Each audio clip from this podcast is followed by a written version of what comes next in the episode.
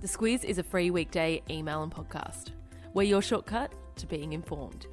Our weekday podcast is brought to you by CommBank. CommBank's Next Chapter program provides services and support to help those impacted by financial abuse. It's part of their commitment to supporting the financial well-being of customers and communities. Good morning, I'm Claire Kimball. And I'm Kate Watson. It's Friday, the 31st of July. In your Squiz today, a new take on closing the gap, arrests in Hong Kong, Ash Barty pulls out of the US Open, and a big day for archaeologists. This is your Squiz today.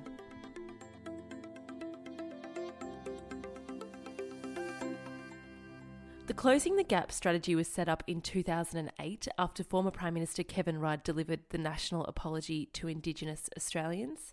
Its aim was to reduce Indigenous disadvantage based on seven targets. Each year since, the Prime Minister of the day has delivered a report card to the Parliament on the progress made under those targets, the consensus being that not enough progress is being made. Scott Morrison Claire, along with Indigenous Affairs Minister Ken Wyatt, has now essentially turned it on its head.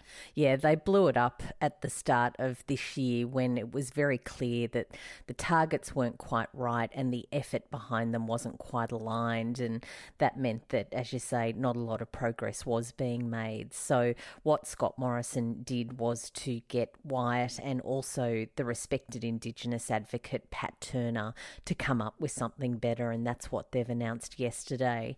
It's 16 targets across things like education, employment, justice, housing, uh, also languages, and they're now aligned under that and will get working. The targets are said to be a bit more specific. It's not without its critics, though. No, it isn't. And of course, even Pat Turner yesterday said that it might not include everything that our people want or need, but it's a huge step forward. There is, though, some high profile dissent from people like Noel Pearson and Warren Mundine who aren't quite uh, as enthusiastic as others are.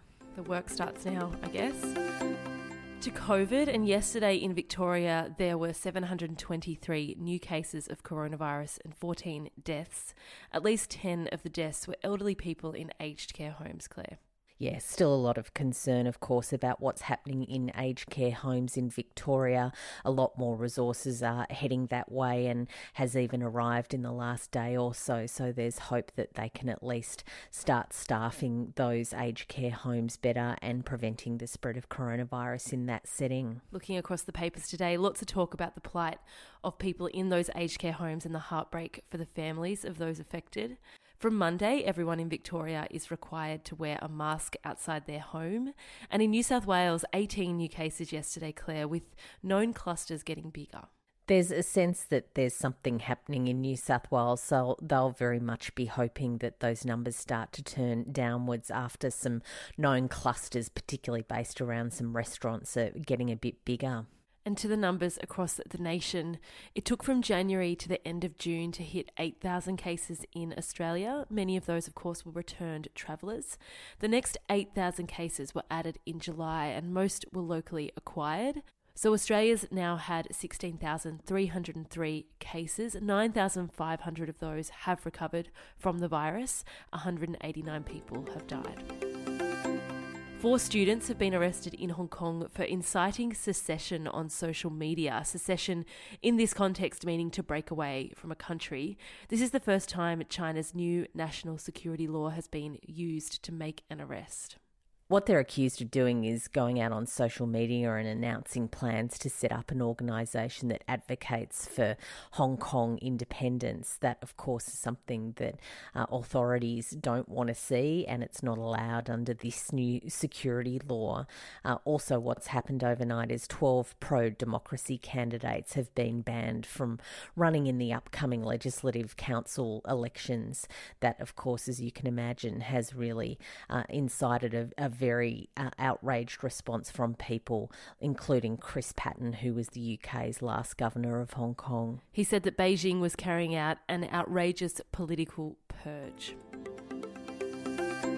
And Trump's tweeting overnight has suggested a delay of the presidential election scheduled for November. He says he has concerns about the mail in voting process, so that's literally voting by post.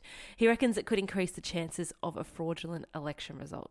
He's really been drumming that theme up in recent months. Of course, mail in voting is a lot more relevant this election because of the coronavirus pandemic. A lot more people will stay away from polling booths on election day and will mail it in. But what Trump has been saying is that it is very susceptible to fraud. Uh, critics have said that he's only saying that because in the past mail in voting has not favoured Republican candidates, which of course is the party that he's from. Even Mitch McConnell, though, who is the most senior Republican in Congress, uh, doesn't agree with delaying the election, saying that even through wars and depressions, uh, they've gone ahead with the elections on time. Worth noting, of course, Donald Trump can't change the election date himself, it does have to go through US Congress. We spoke about British Australian academic Dr. Kylie Moore Gilbert on Wednesday, Claire. She's serving a 10 year jail sentence in Iran over spying charges. She's recently been moved to a notoriously violent and dangerous prison.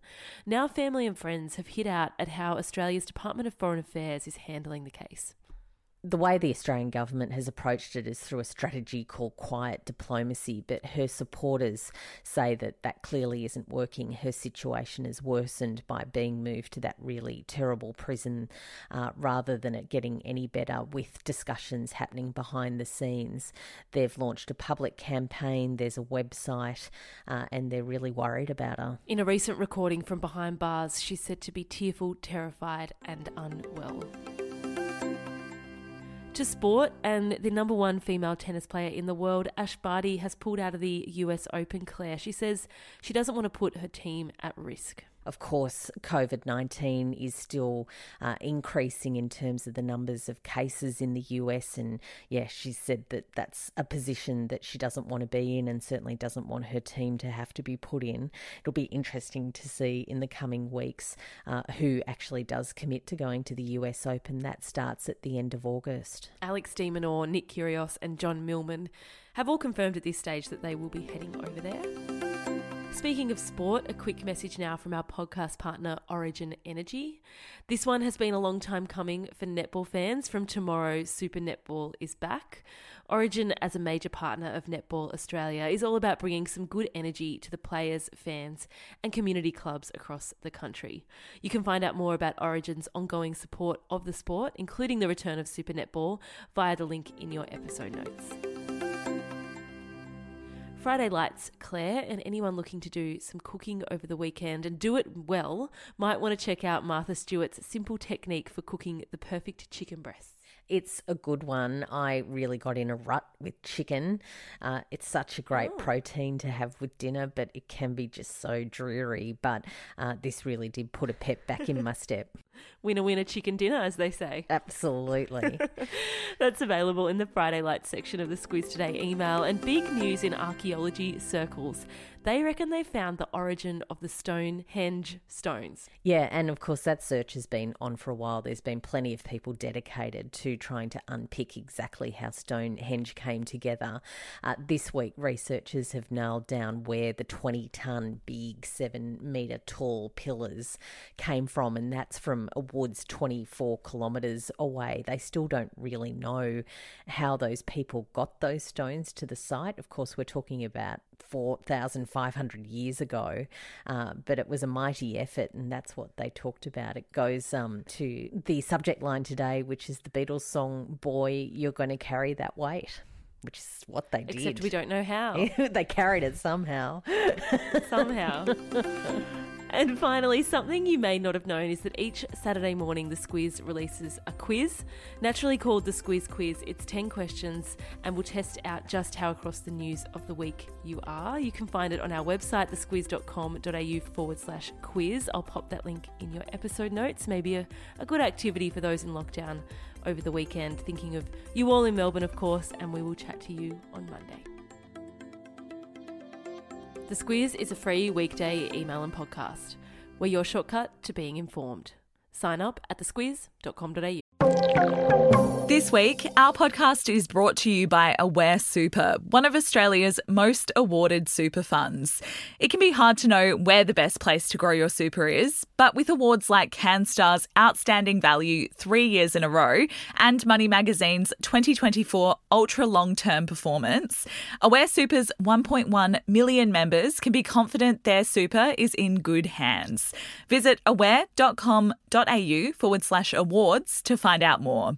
Awards are only one consideration. Read the PDS and TMD on the website.